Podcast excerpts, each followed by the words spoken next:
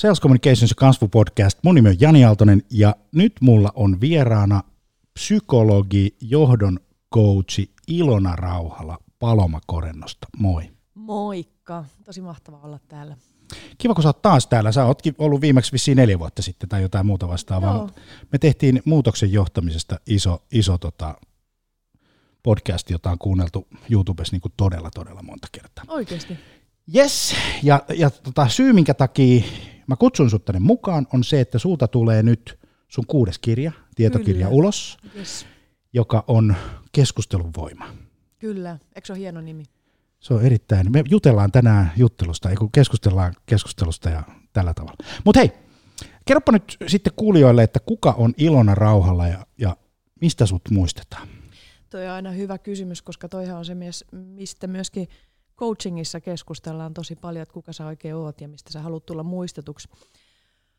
Mä oon mm, kahden pojan äiti, mutta ennen kaikkea ammatillisesti mä oon psykologi, joka haluaa mm, ehkä kansanomaistaa psykologista tietoa ja hyödyntää psykologisesta tiedosta sellaisia asioita, jotka vois auttaa ihmisiä tekemään työnsä hyvin. Mm, Mä oon halunnut keskittyä erityisesti johtajien valmentamiseen, auttamaan johtajia tekemään työnsä hyvin ja nimenomaan siitä näkökulmasta, että, että mitä he vois vielä enemmän soveltaa psykologisesta tiedosta ja tavallaan semmoisesta ihmisymmärryksestä siihen omaan nykyiseen työhönsä. Sen lisäksi mä valmennan paljon ö, valmentajia, eli mä oon Business Coaching Instituutissa mm, ohjelmajohtajana ja valmentajana, eli ihmisille, jotka haluaa kehittää näitä valmentamisen, coachingin taitoja. Joo, se on ehkä niin kuin ammatillisesti se, kuka mä oon. Hyvä, tervetuloa. Keskustelun voima on siis kirja ja, ja johtajuus. Mm. Se on aika mielenkiintoinen. Tässä kun on ollut pitkään niin kuin johtajana itsekin ja tällä tavalla, niin mikä susta on johtamisessa kaikkein semmoista vaikeinta, haasteellisinta no niin kuin ihmiselle?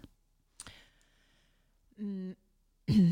Johtamisessa on vaikeinta ö, säilyä ihmisenä ja säilyttää niin kuin semmoinen kokonaisvaltainen 360 astetta niin kuin näkökyky itsen ympärille, koska johtaminenhan lisää ihmisen vastuuta ja sitten toisaalta niin kuin valtaa, ja me tiedetään myöskin, että valtahan vaikuttaa meihin, että sillä on aina sivuvaikutuksia.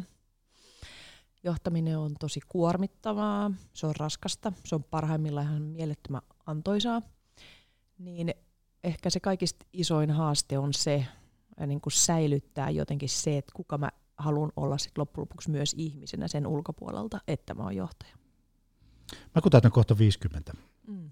Mä kävin mun johtamiskoulun, joka oli siis Turun kauppakorkeakoulun MBA-tutkinto 2000-luvun alussa, siis, siis kolmekymppisenä. Mm.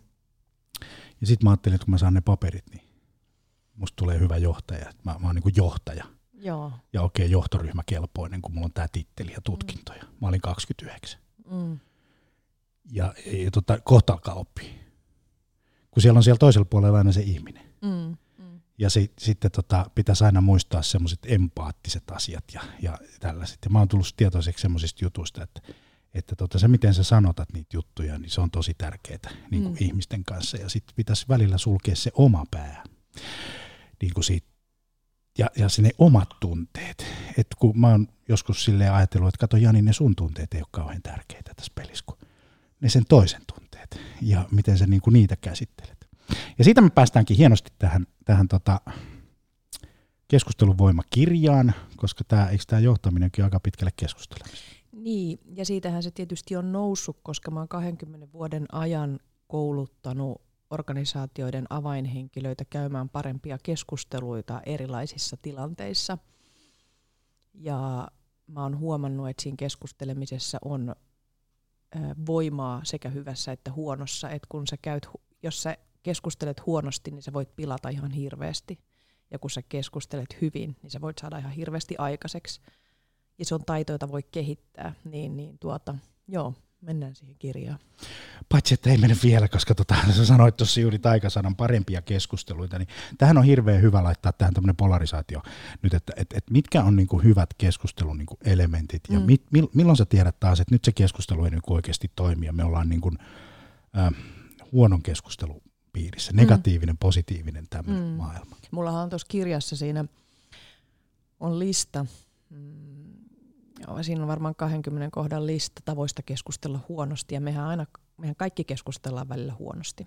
Se voi olla sitä, että sä oot liian itsekeskeinen, sä keskeytät, sä et kuuntele, sä agitoidut jostain teemasta, sä oot monotoninen, toistat koko ajan jotain samaa asiaa, ää, loukkaannut herkästi, mm, toisaalta et ota tilaa. Niin kuin, ää, on, on, on hirveän monta tapaa keskustella huonosti. Ja ehkä kysymys on siitä, että huonosti keskusteleminen on sitä, että jos sä tavallaan aina keskustelet kaikissa tilanteissa samalla tavalla, etkä ymmärrä sitä, että se keskusteleminen on aina niin kontekstisidonnaista. Eli siinä mielessä, että johonkin keskusteluun voi sopia se, että sä keskeytät, ja johonkin keskusteluun voi sopia se, että sä et ota tilaa. Johonkin keskusteluun voi sopia se, että sä agitoidut, mutta jos sulla on tavallaan sellainen monotoninen, aina kaikkialla samanlailla toistuva tyyli, niin siitä voi tulla sosiaalisesti aika häiritsevää mutta kaikkihan me välillä keskustellaan tosi huonosti ja ehkä hyvän keskustelijan yksi piirre on se, että hän myöskin tunnistaa sen, kun nyt mä keskustelin huonosti ja mä oikeasti en ollut kauhean rakentavalla tuulella. Mulla ainakin, kun sä rupesit luettaa tätä listaa, niin mutta ai, ai, ai, ai, sattu. ai, ai, osu, ai, ai, ai, en kuuntele, keskeytän, puhun päälle. Mm. Tunte, menee tunteisiin joskus. Mm. Keskustelu menee joskus tosi paljon tunteisiin. Usein. Ja silloin kun se on mielenkiintoista, niin silloin se varsinkin menee. Mm. Niin kuin, koska sitten taas keskustelut, jotka ei mene tunteisiin, niin kuka niitä tarvitsee? Mutta tarvitaan niitäkin, niitäkin mm. keskusteluja pitää käydä, eikö niin? Että, että aina ei voi olla niin kuin italiana, niin kuin mamma mia, mm. niin kuin mentaliteetti ja, mm. ja, ja, ja, ja, se on yhtä niin kuin tämän, tämän tyyppistä juttua. Mutta hei, sulla on tuossa kirjassa malli Joo. OK5, onnistuneen keskustelun viisi elementtiä. Joo. Ja siinä, siinä sä laitoit mulle tuommoisen hyvän kalvon, jossa on viritä, kuule, tutki, jäsennä ja sulje. Mm. Niin kerro tästä sun mallista. No tosiaan ensinnäkin, miksi mä, mihin mä sain, mistä mä sain idean tuohon malliin, lähti siitä, että kun mä oon valmentanut keskustelijoita. Mä oon valmentanut ammattikeskusteluita, ihmisiä, jotka on ihan hirveän taitavia keskusteluja. Mä oon, mä, oon, mä oon valmentanut aloittelijoita. Mä oon valmentanut kaiken tasoisia keskustelijoita. Ja mä oon seurannut sitä, että mitkä on ne asiat, mitä kaikki treenaa, riippumatta siitä, että millä tasolla ne on. Ja mä sain idean siitä, kun tota, mä menin tennistunnille aloittelijaksi. Ja mä huomasin, että siellä niinku treenattiin lentolyöntiä, rystylyöntiä, sitten jotain bla bla bla lyöntiä, mitä mä en muista, mitä niiden nimet on. Ja sitten mä huomasin, että ne kokeneet pelaajat treenaa ihan niitä samoja asioita aina puhutaan, miten kämmen on, miten mun rysty, miten mun syöttö. Koko ajan jauhetaan näitä samoja asioita. Niin mä tajusin, että keskustelussahan on ihan sama asia. Miten mä virittäydyn ja viritän, aloitan sen keskustelun. Minkä laatusta mun kuunteleminen on. Miten mä maltan säilyttää keskustelussa tutkivaa otetta. Ja miten mä sit vasta menen ehkä johonkin jäsennykseen. Ja miten mä suljen. Ja periaatteessa, jos, jos me ajatellaan yksinkertaisesti, niin ollaan me sitten jossakin kolmen minuutin kahvilla käytäväkeskustelussa tai me ollaan kolmen tunnin jossakin kehityspalaverissa tai me ollaan jossain neuvottelutilanteissa tai kotona sen ruokapöydän ääressä, niin kaikki keskusteluthan parhaimmillaan pitää sisällään näitä elementtejä. Me aloitetaan se keskustelu, eli virittäydytään, ja me lopetetaan, eli suljetaan. Siinä on niin kuin jo kaksi elementtiä, mitkä tapahtuu aina. Ja sitten siinä keskellä – ainahan me keskustelussa aika usein halutaan päästä johonkin jäsennykseen, ellei me nyt olla sitten ihan niin kuin kaverin kanssa iltasiiderillä jauhamassa jotain, millä ei ole mitään, niin kuin, että sillä ei ole mitään tavoitetta. Mutta suurimmassa osassa keskustelua, jota me käydään, on aina joku tavoite. Aina me niin kuin pyritään sillä keskustelulla johonkin. Eli me halutaan päästä johonkin jäsennykseen. Mutta meidän helmasynti on se, että jos me yritetään päästä siihen jäsennykseen liian nopeasti ilman, että me kuunnellaan huolellisesti itseämme ja toista. Ja sitten toisaalta säilytetään niin mahdollisimman pitkään sitä tutkivaa otetta, että mistä me nyt itse asiassa keskustellaan ja mikä tässä nyt olisi niin se tavoite ja mitä me nyt halutaan ja mitä kaikkea tähän liittyy. Niin jos, jos me tavallaan tehdään se kuuntelu ja tutkiminen huolimattomasti ja epäonnistutaan siinä virittämisessä, niin se jäsentäminen ei voi mennä purkkiin. Eli se on vähän sama kuin, jos me ruvetaan soittamaan nyt sun kanssa tässä bändissä, ja me ei laiteta niitä meidän soittimiin samaan vireeseen, niin me voidaan vaikka kuinka hienosti soittaa molemmat niitä omia riffejämme, mutta se ei vaan rupea kuulostaa hyvältä, jos me niinku epäonnistuttiin siinä virittämisessä. Eli siinä mielessä tavallaan nämä on kauhean yksinkertaiset elementit, mutta niiden treenaamisessa ja harjoittamisessa periaatteessa voidaan mennä sit niin pitkälle, että meidän niin kun yksi ihminen ei va- periaatteessa niin yhden elämän aikana ehdi tulla näissä missään täydellisiksi. Mä oon huomannut, aina on hyvä puhua, mä oon huomannut, siis, siis, koska on aina segment of one, n-luku yksi eli minä, mm. kokemusasiantuntija, on se, että kun ruvetaan keskustelemaan, mm-hmm. niin se aloitetaan jostakin. Mm-hmm. Meillä on joku aihe, joku sanoo jotain ja siitä lähtee syntymään, mm-hmm. sitten se niin pallo pyörii. Niin jossakin vaiheessa se on lähtenyt aivan täysin lapasesta se keskustelu mm. suhteessa siihen aiheeseen. Mm. Mutta sitten taas osa, sen, osa siitä porukasta keskustelee edelleen siitä alkuperäisestä aiheesta. Mm. Mm. Ja sen huomaa sosiaalisen median keskustelussa hirveän hyvin, että jos joku heittää jotakin, niin viimeistään kolmas kommentti on jo jotain ihan muuta. Joo, Joo. koska ei ole määritelty se, mistä on tarkoitus keskustella. Ja periaatteessa hyvään keskustelun parhaimmillaan kuuluu se, että siinä virittäytymisvaiheessa ehkä vähän niin määritellään sitä, että mistä meidän on tarkoitus keskustella, tai paljon meillä on tässä nyt käytettävissä aikaa, mihin me halutaan ehkä päästä, mm, jostakin reunaehdoista. Ja se on myöskin sitä virittäytymistä, että me ikään kuin tsekataan, että ollaanko me, koska yleensähän me tullaan keskusteluihin eri suunnista. Sä tuut jostain, mä tuun jostain, kolmas tulee jostain kolmannesta – ja se on aina niin kuin se todellisuus. Ja sitten kun me käydään se keskustelu, niin jos me ei tavallaan tulla tietoiseksi siitä, että okei, Jani tuli nyt tuolta suunnasta, Ilona tuli tuolta suunnasta ja Petteri tuli tuolta suunnasta, ja oteta huomioon sitä siinä, että et, et, tota, niin jos me tavallaan epäonnistutaan siinä, niin silloin se keskustelu lähtee just siihen, siinä on kolme keskustelua, jossa ei synny mitään dialogia eikä varsinkaan mitään yhteistä jäsennystä. Ja kaikki odottaa omaa vuoroa, kun se Kaik- toinen lopettaa, niin Kaik- niin sitten mä voin avaa oman Just, suun. kaikki odottaa omaa vuoroa, miettii mitä mä sanon seuraavaksi, miettii mitä mä ajattelen tuosta, mitä toi toinen sanoi ja miten mä ehkä kumoon sen tai miten mä nyt näytän tässä keskustelussa pätevältä. Tuo muuten tapahtuu työelämässä aika, aika usein. On se sitten niin kuin esimies-alaiskeskusteluiden kanssa, asiakasneuvotteluissa. Hirveän harva esimerkiksi, kun tulee asiakaspalveli, mm. niin asettaa sen, sen tuota agendan mm-hmm. ja aikataulun. Varsinkin nyt sen huomaa, kun meillä on nämä Zoomit ja Teamsit ja, ja, ja tämän tyyppiset, niin ihmiset tulee valmistautumatta. Ja jos ne, jos ne tota, sanoo, että hei, meillä on 15 minuuttia aikaa, agenda on lähetetty etukäteen, kaikki tietää, mistä keskustellaan, mahdollisesti ehkä valmistautunut, niin se on huomattavasti helpompi asia, mm. koska sitten kun se 12,5 minuuttia on mennyt, mm niin me ollaan jo keritty käsittelemään ne tietyt asiat. Ja mm. sitten me voidaan klousata se, eikö niin, sulkee, me mm. jäsennelty. Mm, mm. Ja, ja, ja tämä totta kai niin kuin moniin tilanteisiin sopii se just, että me lähetetään se agenda etukäteen me tullaan valmistautuneita, mutta sitten on tosi paljon sellaisia tilanteita, mitkä ei ole sen luontoisia, että siihen olisi niin kuin järkeä rakentaa agendaa tai niin kuin välttämättä niin kuin myöskään ihan hirveän paljon valmistautuu etukäteen. Mutta se tehokas tapa siihen virittäytymiseen on just se, että ennen kuin me lähdetään siihen keskusteluun, niin ensinnäkin me kysytään moi, mitä kuuluu, mitä sulla on menossa, koska me voidaan siinä kohdassa tunnetilallisesti säätää. Me tiedetään, tuleeko toinen nyt jostain jäätävästä pettymyksestä vai jostakin mielettömästä riemusta, koska se tuo jo tavallaan erilaisen energian siihen. Mä voin ottaa huomioon, että jos Jani on surullinen, mä voin ottaa huomioon, että mä en heitä mitään mautonta läppää siihen suhteessa. Tai sitten jos sä oot just voittanut lotossa, niin mä voin vähän niin kuin olla siinä, että hei nyt me voidaan oikeasti vähän revitellä, koska tässä on hyvät fiilikset.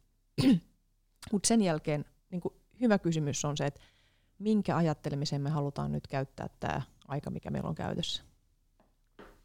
Tai mitä me halutaan saada aikaiseksi. Oli meillä sitten se 10 minuuttia tai oli meillä sitten se 6 tuntia. Aika on muuten tärkeä. Mm, niin se on tosi tärkeä. tärkeä resurssi, että sitä, mm. sitä ei pitäisi mm. niinku hukata. Just näin. Mä olin eilen yhdessä tämmöisessä myyntineuvottelussa ostajan roolissa, jonka myyjä oli buukannut. Ja mä en pitkään aikaan ollut, kun mä en ota niitä oikeasti vastaan. Mutta se oli sen verran mielenkiintoinen juttu, että mä ajattelin, että okei, okay, let's see. Ja mä aina varaan sen 15 minuuttia, koska ja asetan sen silleen, että hei, mulla on 15 minuuttia aikaa, okei, okay, what's the thing? Mm. Ja tota, mä ihmettelin sitä aina, koska tämä tapahtuu varmaan 90. No. No siellä sitten se myyjä sanoi, että mulla on tässä pari kalvoa. Aha, no näytä. Niin ensimmäinen kalvo on me ollaan kalvo, Mm, mm. jossa lukee, että hei, me ollaan hei tämmöinen yritys ja meillä on näin monta ihmistä töissä ja meillä on näin, näin ja näin paljon ja sitten meillä on liikevaihto, että me ollaan kasvettu ja me ollaan näin kannattava ja sitten me voitettiin tämä palkinto. Mm. Sitten sä oot niin kuin siinä, että aha, Just no, silleen, mutta tämähän on kiva, että, mutta sitten mä sanoin siinä palverissa, että valitettavasti teillä menee sen verran hyvin, että mä en ole ostamassa teidän yhtiöt, mulla ei ole siihen rahaa. Joo. Sitten se seuraava oli, että no ei me nyt oltu sitä myymässä sulle. No mitä te olitte sitten niin kuin myymässä? Mm. Että se tavallaan niin kuin tämä koko sun viritä homma Mm.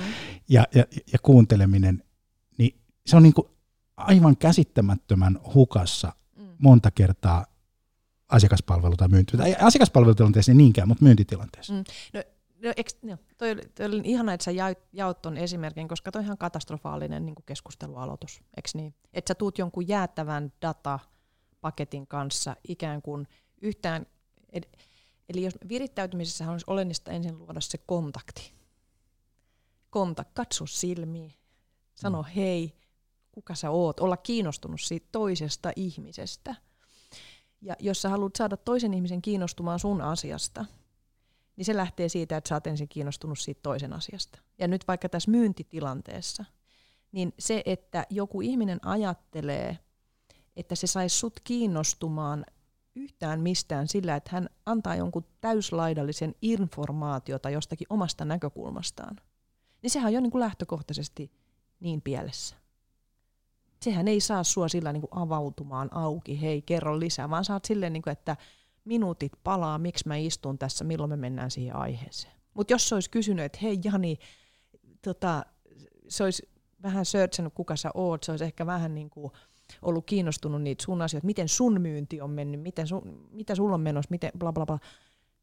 Ja siinä olisi tullut kontakti, te olisitte nauranut, saisit, sä olisit ehkä vähän saanut käsitystä, minkälainen huumorintaju sulla olisi, se olisi ehkä niin jotenkin bondannut vähän sitä. Ihan mitä tahansa, se olisi ehkä tiennyt jotain sun tämänhetkisestä elämäntilanteesta, olisitte ehkä keskustellut siitä, niin sittenhän sua olisi voinut sen jälkeen myös vähän kiinnostaa, että mitä se on myymässä. Ja sitten tuollaiset yritystiedothan on kiinnostavia vasta siinä vaiheessa, kun sä oikeasti olisit tekemässä päätöstä. Tai ostamassa sitä yritystä. Niin, niin, Yleensä ollaan ostamassa yrityksen tuotteita tai palveluita tai jotain muuta vastaavaa, Niin. jotka ratkaisee jonkun ongelman niin. ja jota- jotakin tämän tyyppistä. Semmoisen mä oon huomannut näistä myyntitilanteista. Se on mua niin kauhean lähellä sydäntä aina nämä kai. myynnit. Mm.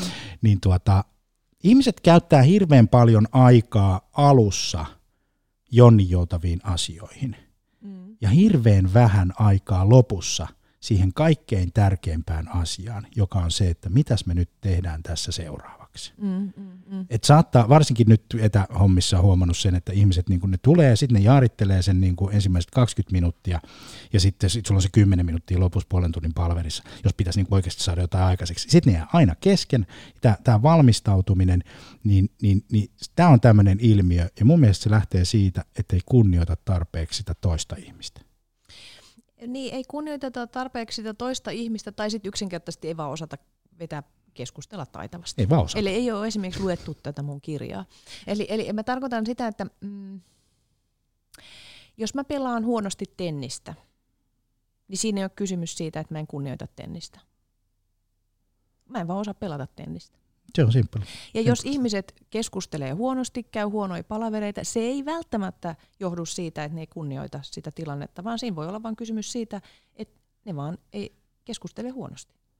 No-. Ja, ja mä uskon siihen, että jos me mennään siihen tavalla, että keskusteleminen, palaverin vetäminen on se sitten, että meillä on sata ihmistä, meillä on kymmenen ihmistä, meillä on kaksi ihmistä. Jos me ymmärretään, että mikä tekee keskustelusta tehokkaan ja vaikuttavan, siinä on olemassa tietty logiikka. Nyt sä sanoit, että ihmiset jaarittelee alussa jonni joutavia. Joskus, mullakin esimerkiksi periaatteessa tuossa kirjassa, niin se jäsennä vaihe on kaikista lyhyin. Sä sanoit, että okei, sitten käytetään 10 minuuttia aikaa siihen niin kuin itse asiaan. Periaatteessa se meneekin niin, että, että tota, jäsentäminen on hirveän lyhyt vaihe, jos meillä on yhteys. Mutta jos meillä ei ole yhteyttä, niin mikään määrä aikaa siihen jäsentämiseen ei riitä, että siitä tulisi hyvä ja kaikille osapuolille tyydyttävä. Saatko kiinni tästä logiikasta? Mm, eli sinun pitäisi alussa viettää niin kuin hirveän paljon aikaa ymmärtääksesi sitä ihmistä ja tehdä itseksi, niin. Niin kuin, että, että niin. me ollaan niin kuin samalla agendalla, mm. samassa veneessä ja yhteisellä mm. asialla. Niin. Eli tavallaan niin kuin, rupattelu on ok, jos se rupattelu rakentaa meidän yhteyttä. Ennen kuin me aloitettiin sun kanssa tätä podcastia tässä äänittämään, niin me naurettiin vedet silmissä viisi minuuttia.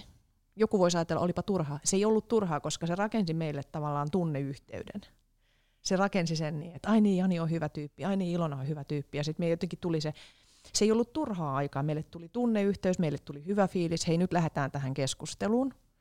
Mutta jos me oltaisiin puhuttu jotain, mä olisin kertonut mun liikevaihdosta ja sä olisit kertonut sun liikevaihdosta, se olisi ollut jaarittelu, koska meillä ei tunneyhteyttä. Niin tavallaan mäkin puhun tuossa kirjassa rupattelun merkityksestä.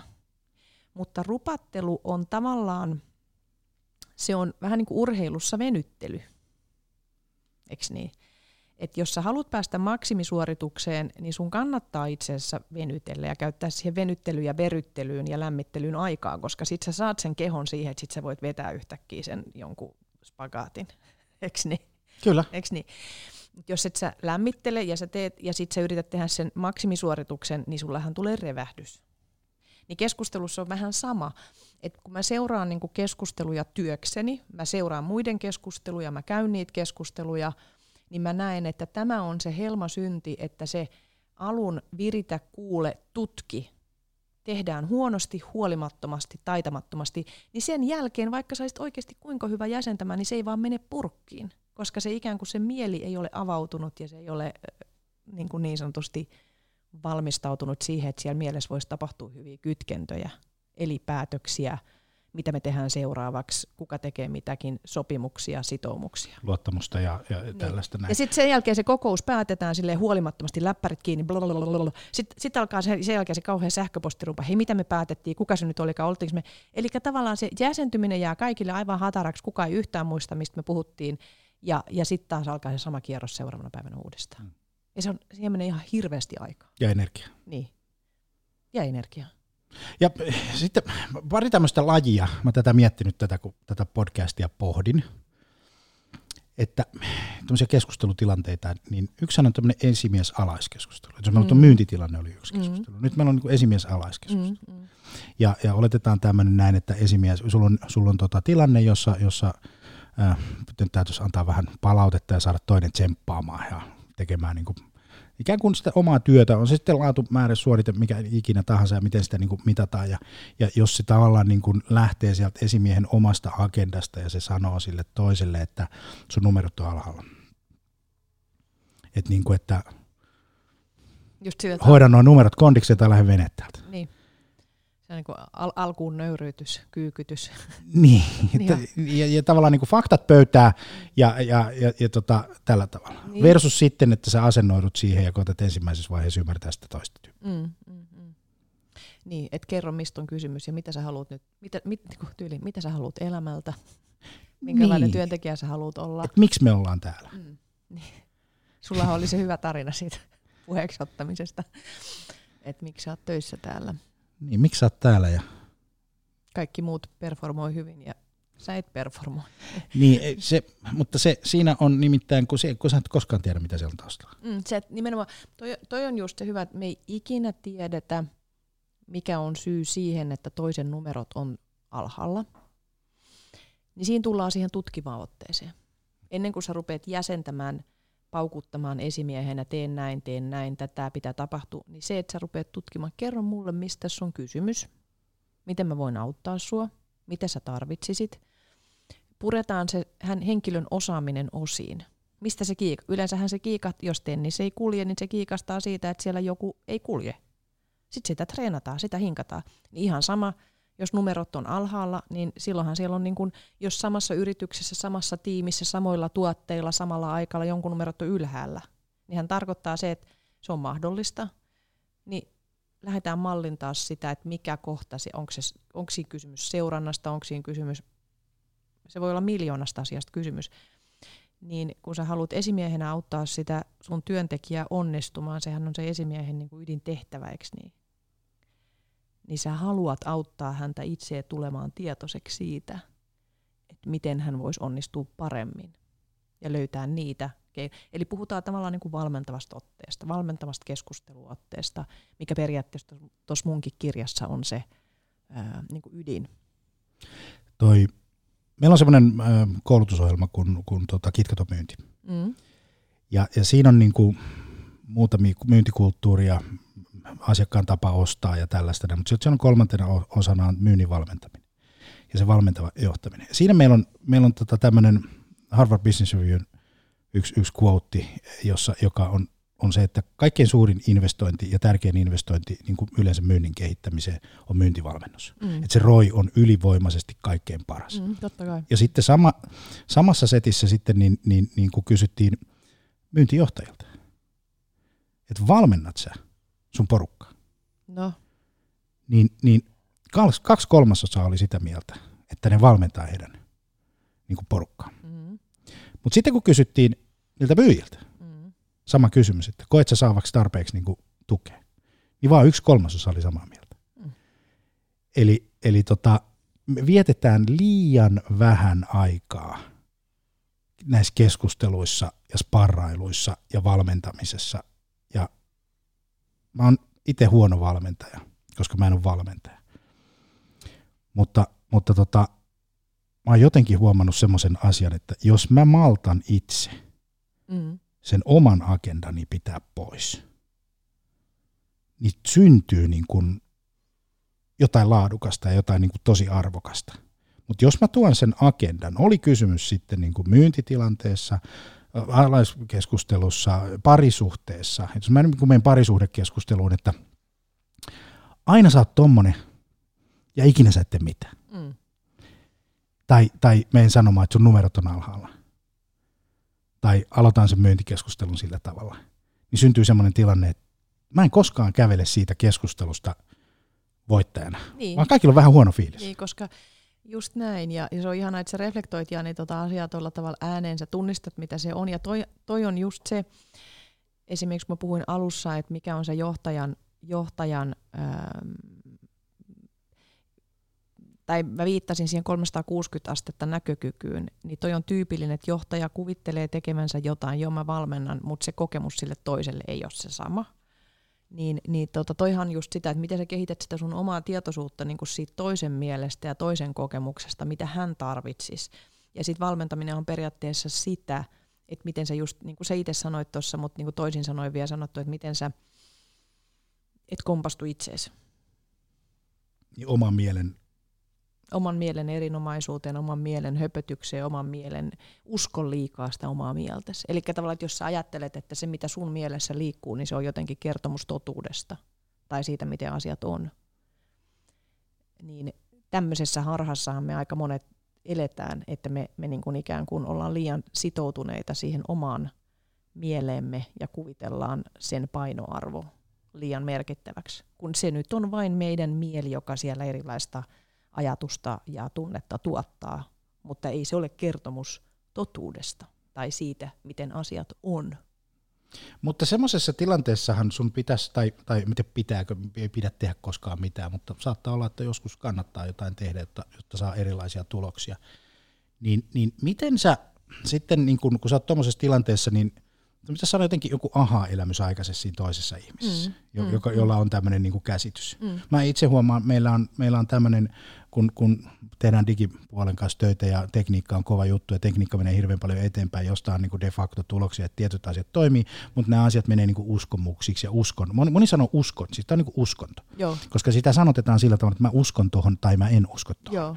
Ja, ja, ja, meillä on niin uskonnot ja niitä on, niin kuin, ne on mm. niin kuin ihan niillä on kirkot tuolla. Joo, jo. Mutta näistä tulee niin uskomuksia. Ja sitten sit se, niin se suuri haaste on se, että miten mä annan tuolle toiselle ihmiselle aha-elämyksen. Mm ja, ja toi, per, toi, mun, toi mun malli, toi onnistuneen keskustelun viisi elementtiä. OK5. OK5. Siinä on kysymys juuri siitä, että miten mä autan toista löytämään itsestään niitä voimavaroja, oivaltamaan asioita, tunnistamaan tavoitteita ja sitoutumaan niihin. Eli juuri noi, että sä teet noita viittaa asiaa huolellisesti, niin siinä voi syntyä sellainen tilanne, että se toinen itse oivaltaa, koska mehän tiedetään aivoista – että kun ihminen itse oivaltaa jonkun asian, niin hän sitoutuu siihen paljon syvemmin kuin se, että joku toinen sen ulkopuolelta antaa. Ja siitä tuossa on kysymys siinä tuossa keskustelutavassa. Miten sä käyt keskusteluja sillä tavalla, että sä autat toista onnistumaan, toista oivaltamaan, toista löytämään itsestään voimavarat ja sen osaamisen. Joo. Mutta siihen, sä sanoit tuossa perusasiat ja treenaaminen. Niin mm. Tämä on kanssa se laji, mitä pitäisi vaan niinku treenata ja treenata ja harjoitella ja aina miettiä, reflektoida, että miten toi nyt meni tolleen noin. Että miten meni noin niinku omasta miten mielestä? meni niinku omasta mielestä. Mm. Mä onnistuin tänä aamulla hyvin. Mun nuorin poika, 13-vuotias, tulee yläkerrasta ja sitten se on menossa kouluun ja se on tietysti myöhässä ja koulukirja on jossain hukassa ja sitten se pitää löytää ja sieltä tulee V ja S ja P ja kaikki niin kuin rivissä ja, ja sitten sitä taotaan sitä lattiaa ja, ja, ja, ja mu- muuta tämän tyyppistä. Niin mä huomasin itse sellaisen jutun, että mä pysyin täysin rauhallisena. Mm. Sä säätelit itseäsi. Ja totesin, että no eikö me nyt kuule Luukas löydetä se kirja. Mm. No sitten kun se sisko oli siirtänyt sen, kun sillä oli vähän omia hommia, niin sitten sitä siskoa syytettiin ja mä sitten koitin, että tämä kaikki on ihan okei. Eiks Ihana. Mm. Et tota, mutta siinä tilanteessa, kun sä treenaat ja harjoittelet, niin onko sulla mitään työkaluja antaa semmoista, että et kokeile tätä, hae tuloksia, kato mitä tulee. Ja, ja niitä mulla on tos, niitä mä oon ko- koonnut tuohon kirjaan, toki toi on niin yksinkertainen, yksinkertainen, mutta mulla on siinä yksinkertaisia ehdotuksia jokaiseen noihin vaiheeseen, miten me voidaan niitä treenata. Ja, ja se, se ei ole niin kuin sillä tavalla kor- korkeampaa matematiikkaa, vähän niin kuin kunnon hoitaminen, että siihen ei tarvita sata erilaista työkaluja tapaa. Siihen riittää se, että sä käyt säännöllisesti kävelyllä tai lenkillä. Säännöllisesti vähän venyttelet. Et, ja niin keskustelussa se on tavallaan yksinkertaista. Se, sä alat kehittää sitä, että sä ennen kuin sä meet keskusteluun, tuut tietoiseksi omasta vireystilasta ja tunnetilasta. Mä oon tietoinen, että mä oon nyt jäätävän väsynyt, tai mä oon tietoinen, että mua ärsyttää toi ihminen, jonka kanssa mä oon menossa keskustelemaan, tai mä oon tietoinen, että mulla on valtavasti odotuksia seuraavaa keskustelua varten. Sä virittäydyt omalta puolelta. Sen, sen jälkeen sä virittäydyt siihen katsomaan sitä toista ihmistä siitä näkökulmasta, että mistäköhän se tulee. Eli sä otat tavallaan tämmöisen niin kuin mini-hiljaisen se hetken.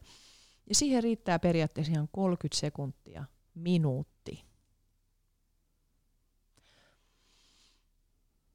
toinen tapa sit siihen kuunteluun on se, että sä vain rupeat tulee tietoiseksi siitä, että millä tavalla mä kuuntelen.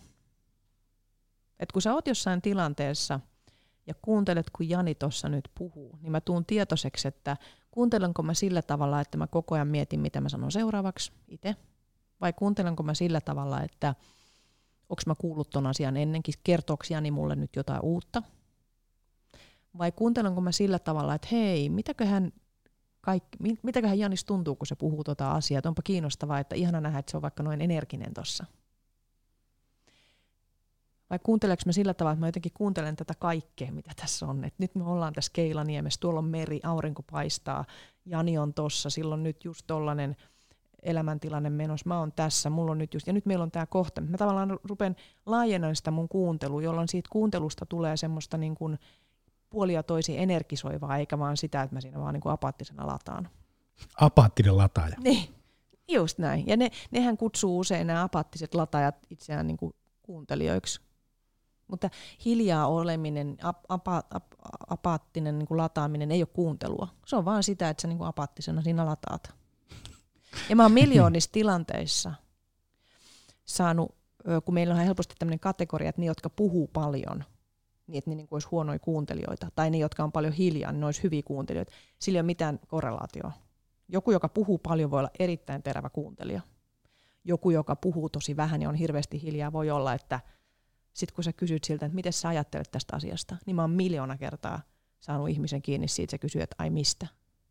Sitten sä oot siitä, no tästä asiasta, mistä tässä nyt keskustellaan. Ai niin, mikä se oli, eks niin? Ni, niin tavallaan kuuntelu on ihan oma lihas joka on irrallinen puhumislihaksesta.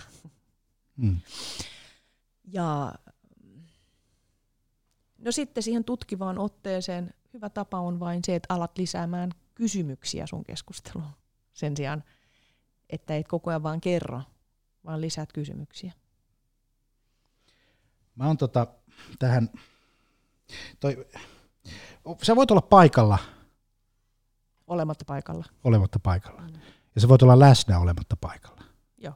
Ja sitten kun sä oot paikalla ja läsnä, niin sitten sä oot niinku todella. Mutta, mutta hyvin moni meistä on paikalla, mutta ei ole läsnä. Ja lasten kasvatuksessa me huomataan hirveän paljon. Mm. Tuossa on toi iPad nyt sulle, pikku Petteri. Mm.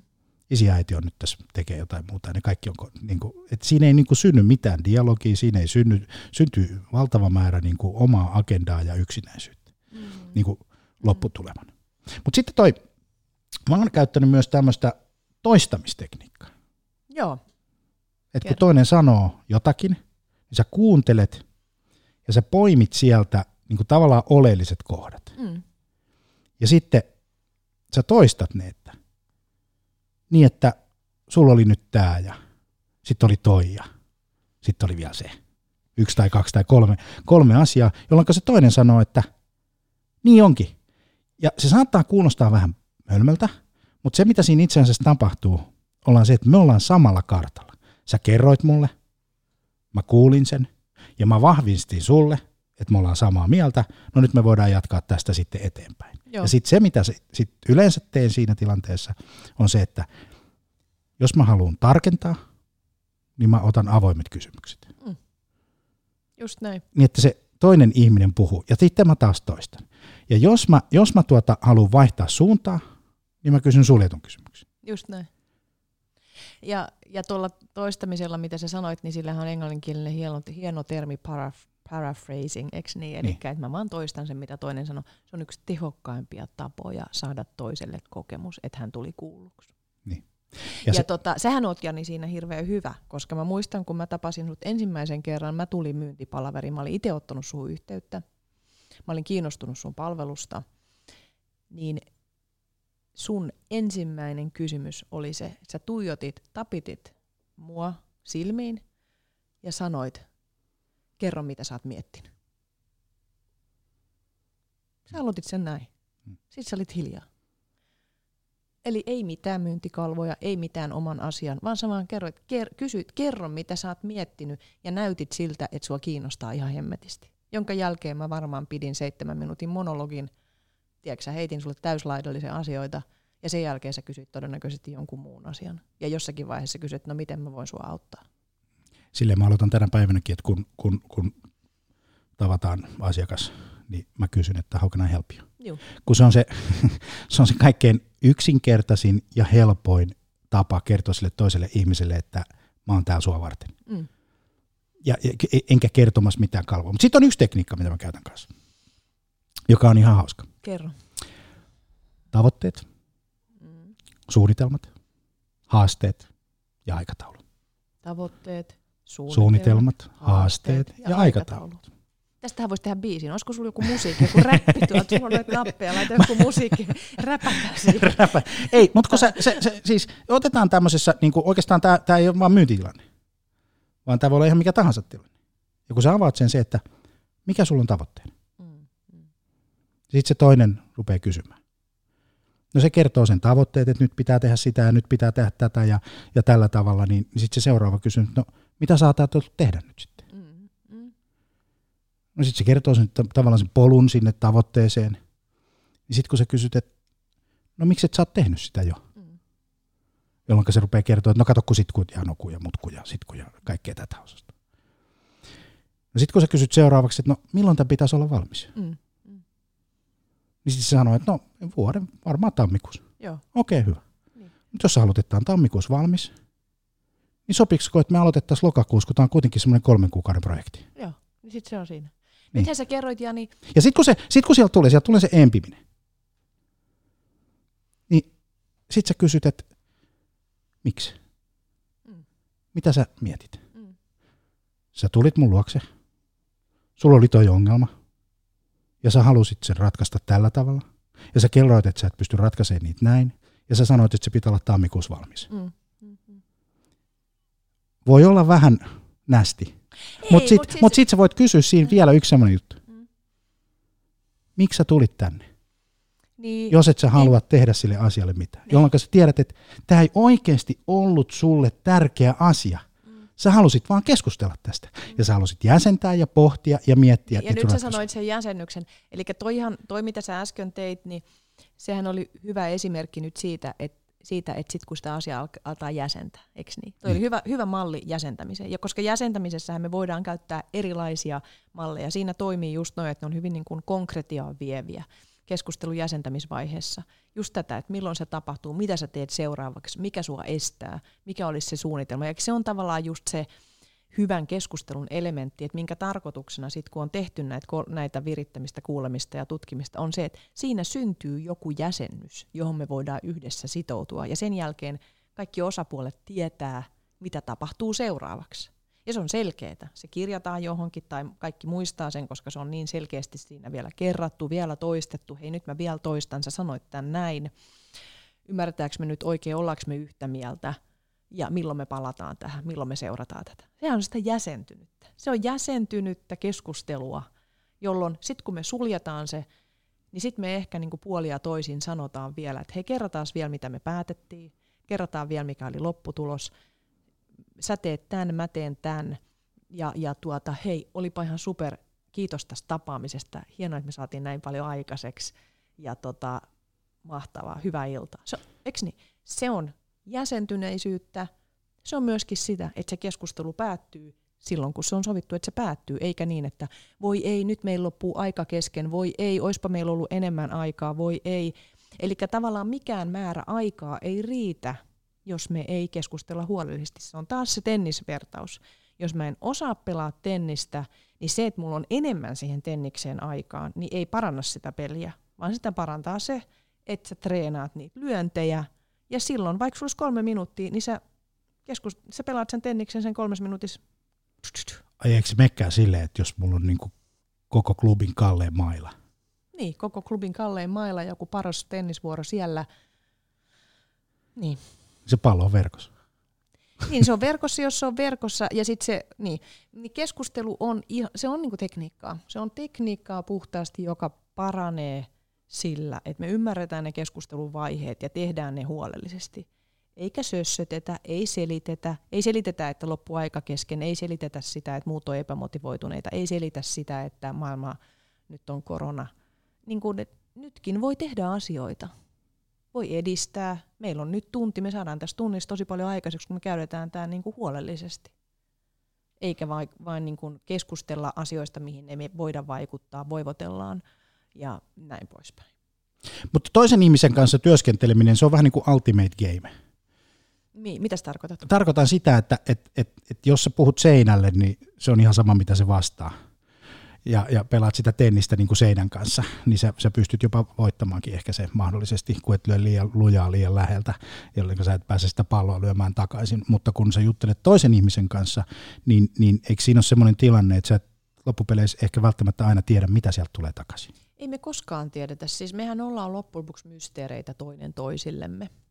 Esimerkiksi yksi asia, mitä, mitä mä itse ajattelin, joku sanoi, yksi mun opettaja sanoi joskus niin viisaasti mulle, mitä mä oon noudattanut, että Ilona – älä koskaan sano ihmiselle, että sä ymmärrät sitä. Se sanoi, että se, on, se, on to, se voi olla todella loukkaavaa väittää, että sä ymmärrät. Älä koskaan ajattele, että sä voisit ymmärtää toista ihmistä. Ja se on ollut, sitä voisi ajatella, että hei mä oon psykologi, totta kai munhan pitäisi ymmärtää. Mutta se on ollut niin kuin mun mielestä niin, kuin niin hieno oppi, että, että, tota, että mä oon niin aina ajatellut, että hyvän keskustelun pointti ei ole se, että mun pitää ymmärtää – vaan mun pitää kuulla, mun pitää nähdä, mun pitää tavallaan ymmärtää riittävästi sen meidän yhteisen tavoitteen, tavoitteen niin kuin hyväksi, mutta että ei niin, että mun pitäisi jotenkin kokonaisvalta, että se olisi jotenkin agenda. Ja musta tuntuu, että me ehkä kompastutaan keskusteluissa liikaa siihen, että meillä on tavallaan niin kuin epärealistisia ajatuksia siitä, että mitä ylipäätänsä on mahdollista ja mitä tässä pitäisi syntyä. Ja, ja, ja siinä mielessä, en mä tiedä nyt, miksi mä rupesin tästä puhumaan ja mitä niin kuin liitti, mutta, en tiedä aina missä olen. Niin, mutta, Matti Nykänen, että missä ei. olet? Olen kasinolla, joo joo, mutta missä kaupungissa? E- eli tavallaan niin kuin se, se hyvän keskustelun, niin kuin, ähm, hyvää keskustelua ei tule siitä, että mun pitäisi ajatella, että mä ymmärrän kaiken, mitä se toinen sanoo. Ja mä huomaan sen itse, kun, kun joku kuolee. ja sit sä menet sanomaan sille, että, että tota, otan osaa. Niin tässä tilanteessa niin kukaan ei voi ottaa mitään osaa hirveän paljon muuta kuin sanoa se ja olla myötä, mutta kukaan Mm. ei tunne eikä tiedä. Mm. Ja, ja mä oon todennut rehellisesti sen, että I don't know what to say. Mm. Siksi et voit sanoa sanat sen, että on- otan, otan niin. osaa, mutta, mutta ei sitä, että mä tiedän miltä susta tuntuu. Eikö sitä tunne? et sä voi tietää, et sä miltä voi, tuntuu. ja, ja, ja, ja, ja, ja, ja vaikka sä voisit tietää, niin silti sä et tunne niin.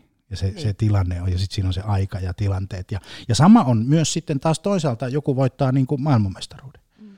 Tai se on treenannut jotain hirveän hyvin, ja sitten sieltä tulee se voitto. Niin sitten kun jengi menee sit siihen niin kuin selkään taputtamaan ja, on, onnittelemaan, niin, niin ei, ei kukaan tiedä, miltä se tuntuu. Ei, ei voi tietää. Et se, se, Ei se, voi tietää, mikä on ollut se polku, kun on jossain suolla rämpinyt ja otsalampu, otsalampun kanssa, tiedätkö jotain pimeässä suossa juossut. Ei, ei sitä voi kukaan tietää muuta kuin se ihminen, joka on sen kokenut. Ja, ja sehän on, se, siinä tullaan tähän elämän paradoksallisuuteen ja mystisyyteen, että me ollaan niin loppujen lopuksi kaikki yksin. Ja, ja sitten kun me hyv, niin hyväksytään se, että me ollaan kaikki yksin ja sitten kuitenkin me voidaan yhdessä tehdä asioita ja onnistua asioissa. Parhaat esimiehet muuten näistä keskusteluista, mä tässä mietin just, että mi- mitkä on ollut mun esimiehen kanssa hyviä keskusteluja, ne on kaikki auttanut mua eteenpäin. Mm. Se, se, ja, ja, ja luultavasti ne ei ole hirveästi edes puhunut mitään. Niin. Ja Vaan- susta on kuitenkin koko ajan tuntunut, että ne tajuu sua. Niin, ja sitten ne on niinku sanonut, että no, miksi et sä sitten teet tota, mitä sä sanot. Mm, mm.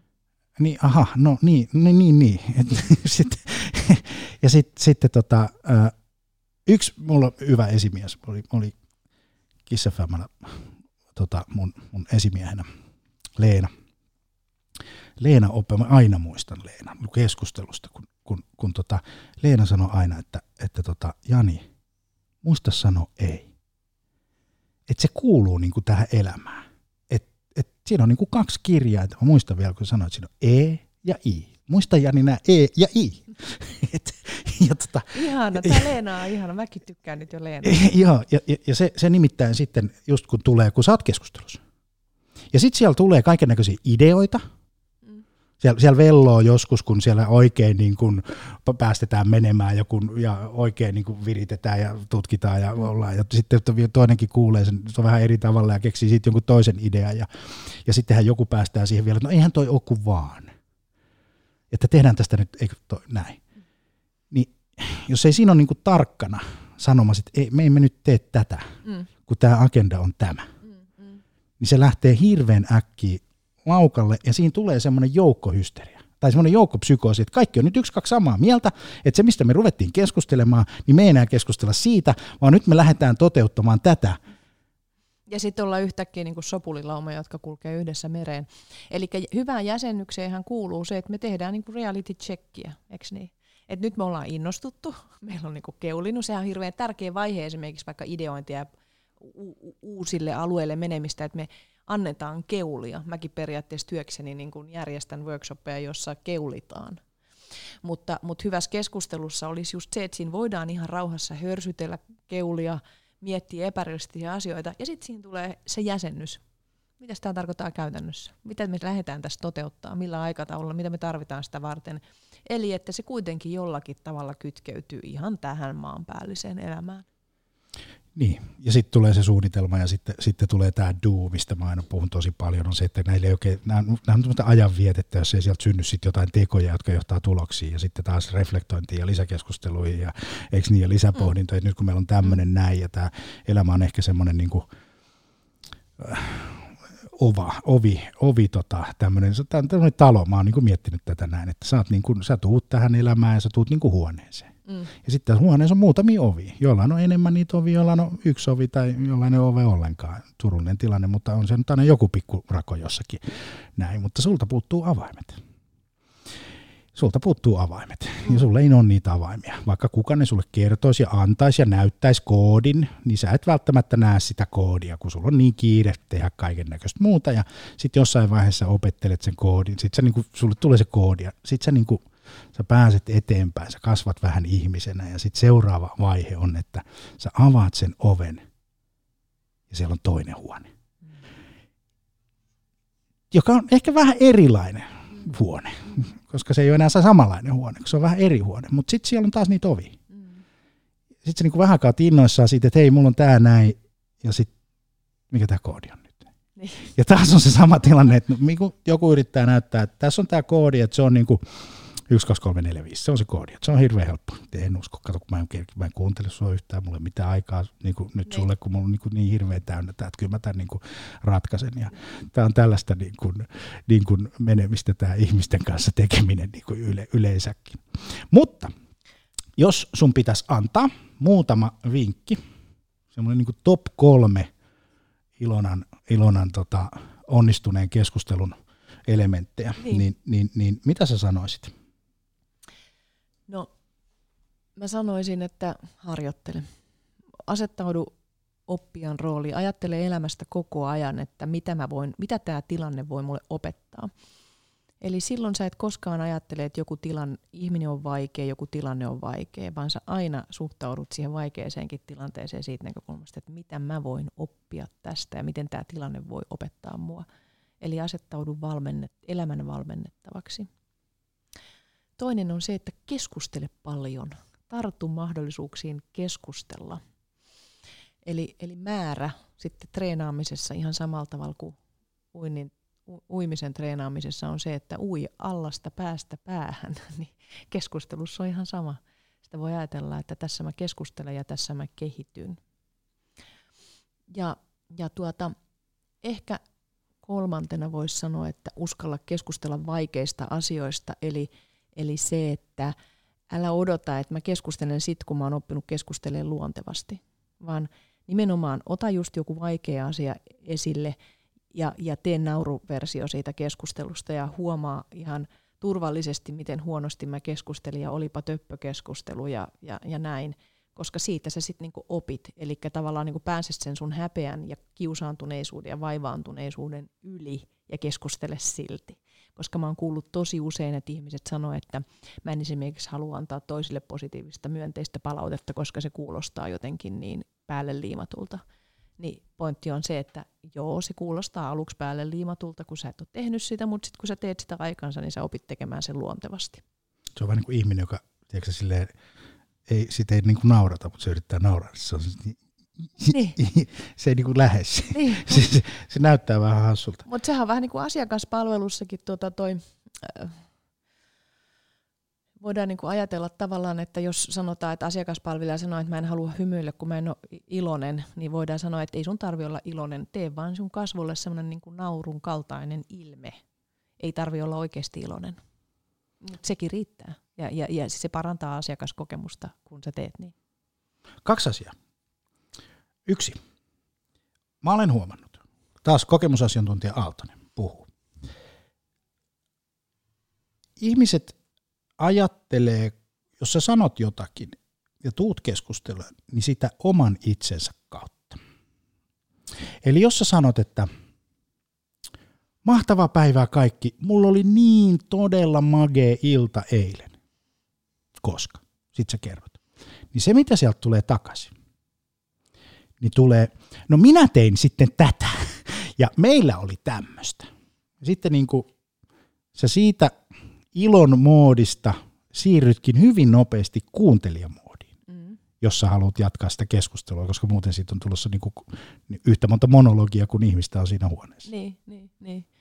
Eli tavallaan tämä on yksi tapa keskustella, että niin kuin kaikki ihmiset käy eri monologia ja siinä tullaan just siihen, että – jos sä tulisit huoneeseen ja kertoisit, että sulla oli tosi makea ilta eilen, niin silloin ennen kuin mä rupean kertoa siitä mun illasta, niin mä voisin kysyä, että kerro mikä siinä sun illasta teki makeen. Eli mä osoitan sen kiinnostuksen ja sitten puolia toisia, että siinä, siinä tulee tavallaan se vastavuoroisuus, että me niinku pallotellaan sitä keskustelua, että et kun sä heität pallon, niin mä lyön sen takaisin.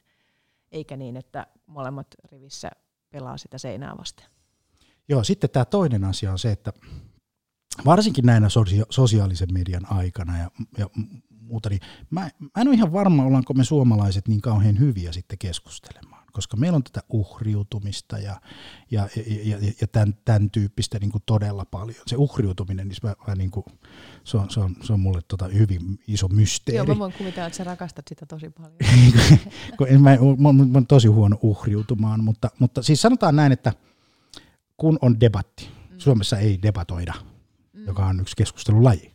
Näin? Niin, tai siis meillähän ei niin kuin tavallaan välttämättä perheissä ja perhekulttuuri, meillähän on tämmöinen vaikenemisen kulttuuri monella tavalla, ja siinä on omat hyvät puolensa. Sehän tekee meitä kauhean diplomaattisen kansan, mikä on ihan mieletön niin kuin kansanvahvuus. Että me osataan olla paljon hiljaa ja vaieta asioista ja kaikesta, ei tarvi olla jotain mieltä.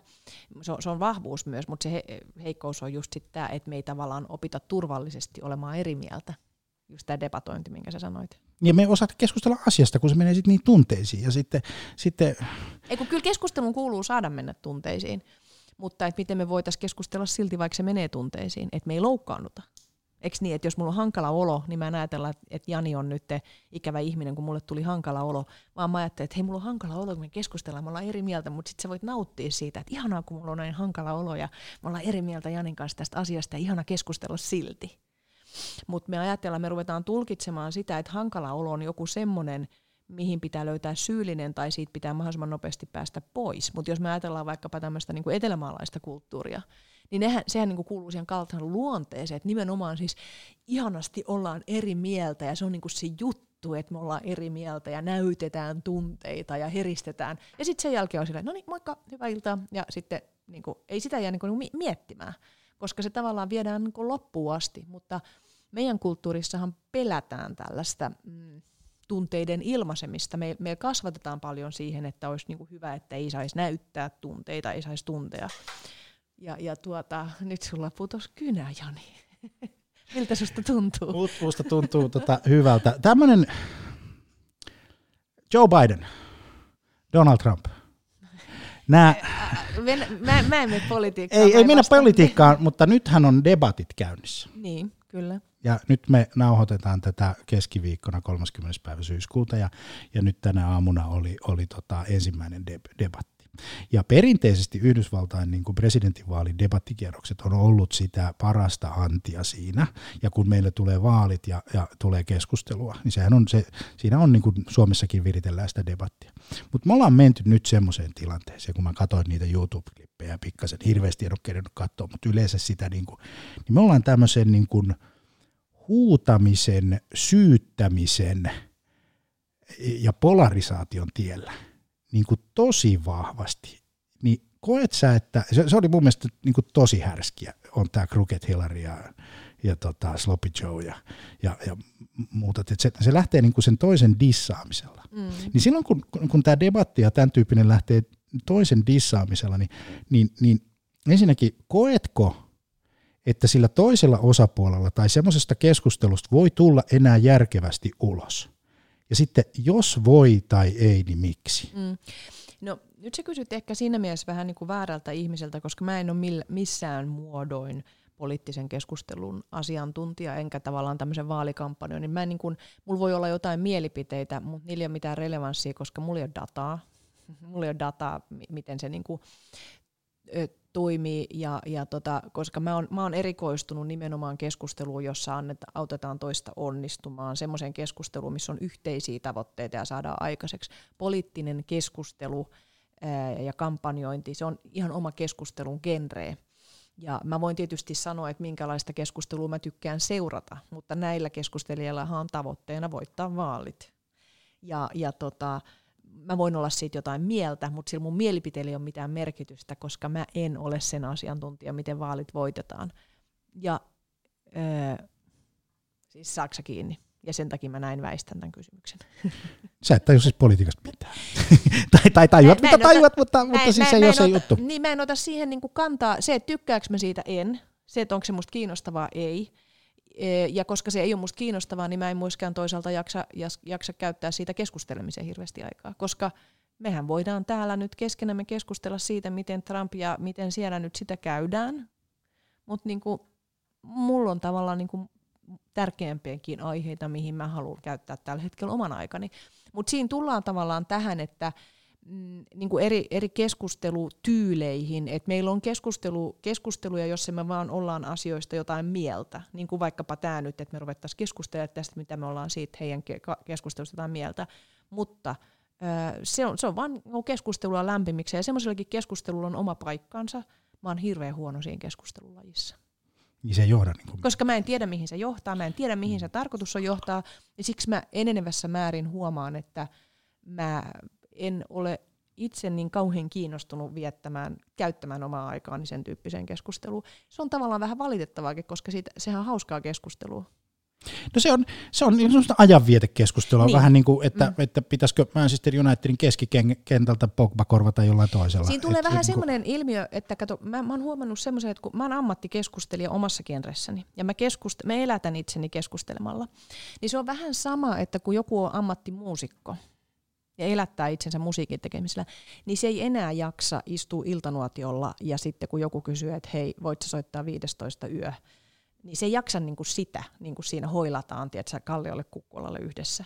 Niin tässä, tässä, että kun esimerkiksi mullakin, kun mä oon ammattikeskustelija siinä omassa genressäni ja työkseni koko ajan keskustelen, niin sit mä en enää jaksa sitä lämpimikseen keskustelua. Ja se on, se, se on tämän työn niin kuin varjopuoli, tiedätkö?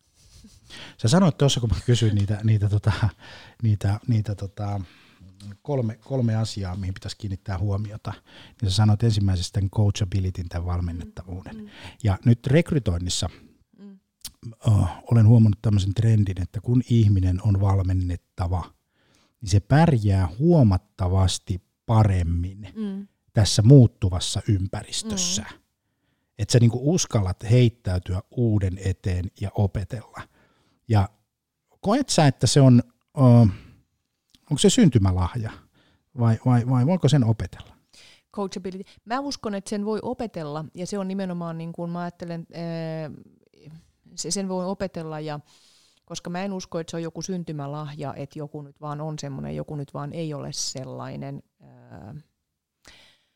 Ja sitten jos se ei sulle ole sitä kasvatuksessa opetettu, jos et sä ole oppinut sitä tavallaan niin kuin vanhempien kasvatuksessa, niin sittenhän se on tavallaan työnantajien käsissä, koulun käsissä, ja valitettavasti se on hirveän paljon vaikeampaa niin kuin sitten työnantajan esimerkiksi lähteä tekemään tätä peruskasvatusta. Eikä se ole ehkä sitten se roolikaan kuitenkaan. No, se ei ole se rooli, mutta parhaimmillaan tietysti joku ihminen voi olla jossain substanssissa tai sillä voi olla jotain erityislahjakkuutta, että työnantaja haluaa tavallaan investoida siihen, että hän haluaa sitten tehdä semmoisen ison työn ja kasvattaa koulia jostakin ihmisestä. Tämmöisiä meillähän on hyviä storeja sit siitäkin. Mutta tuota, se on tietysti raskas tie ja, ja tuota, mm, joo, Mutta Ilona, rauhalla. olipa kiva keskustella. Mutta ketä sä ihailet keskustelijana?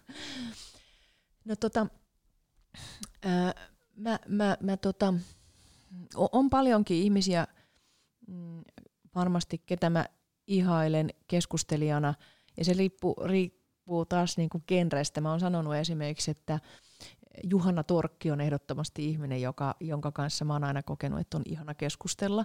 Ää, Ja, ja tuota, mä oon ottanut sen esimerkki jossakin muussakin esille. Hänhän on tietysti tämmöinen niin kuin puhumisen ammattilainen ja, ja se, että ihminen on perehtynyt tavallaan puhumiseen ja puhumisen merkitykseen, niin tavallaan näkyy.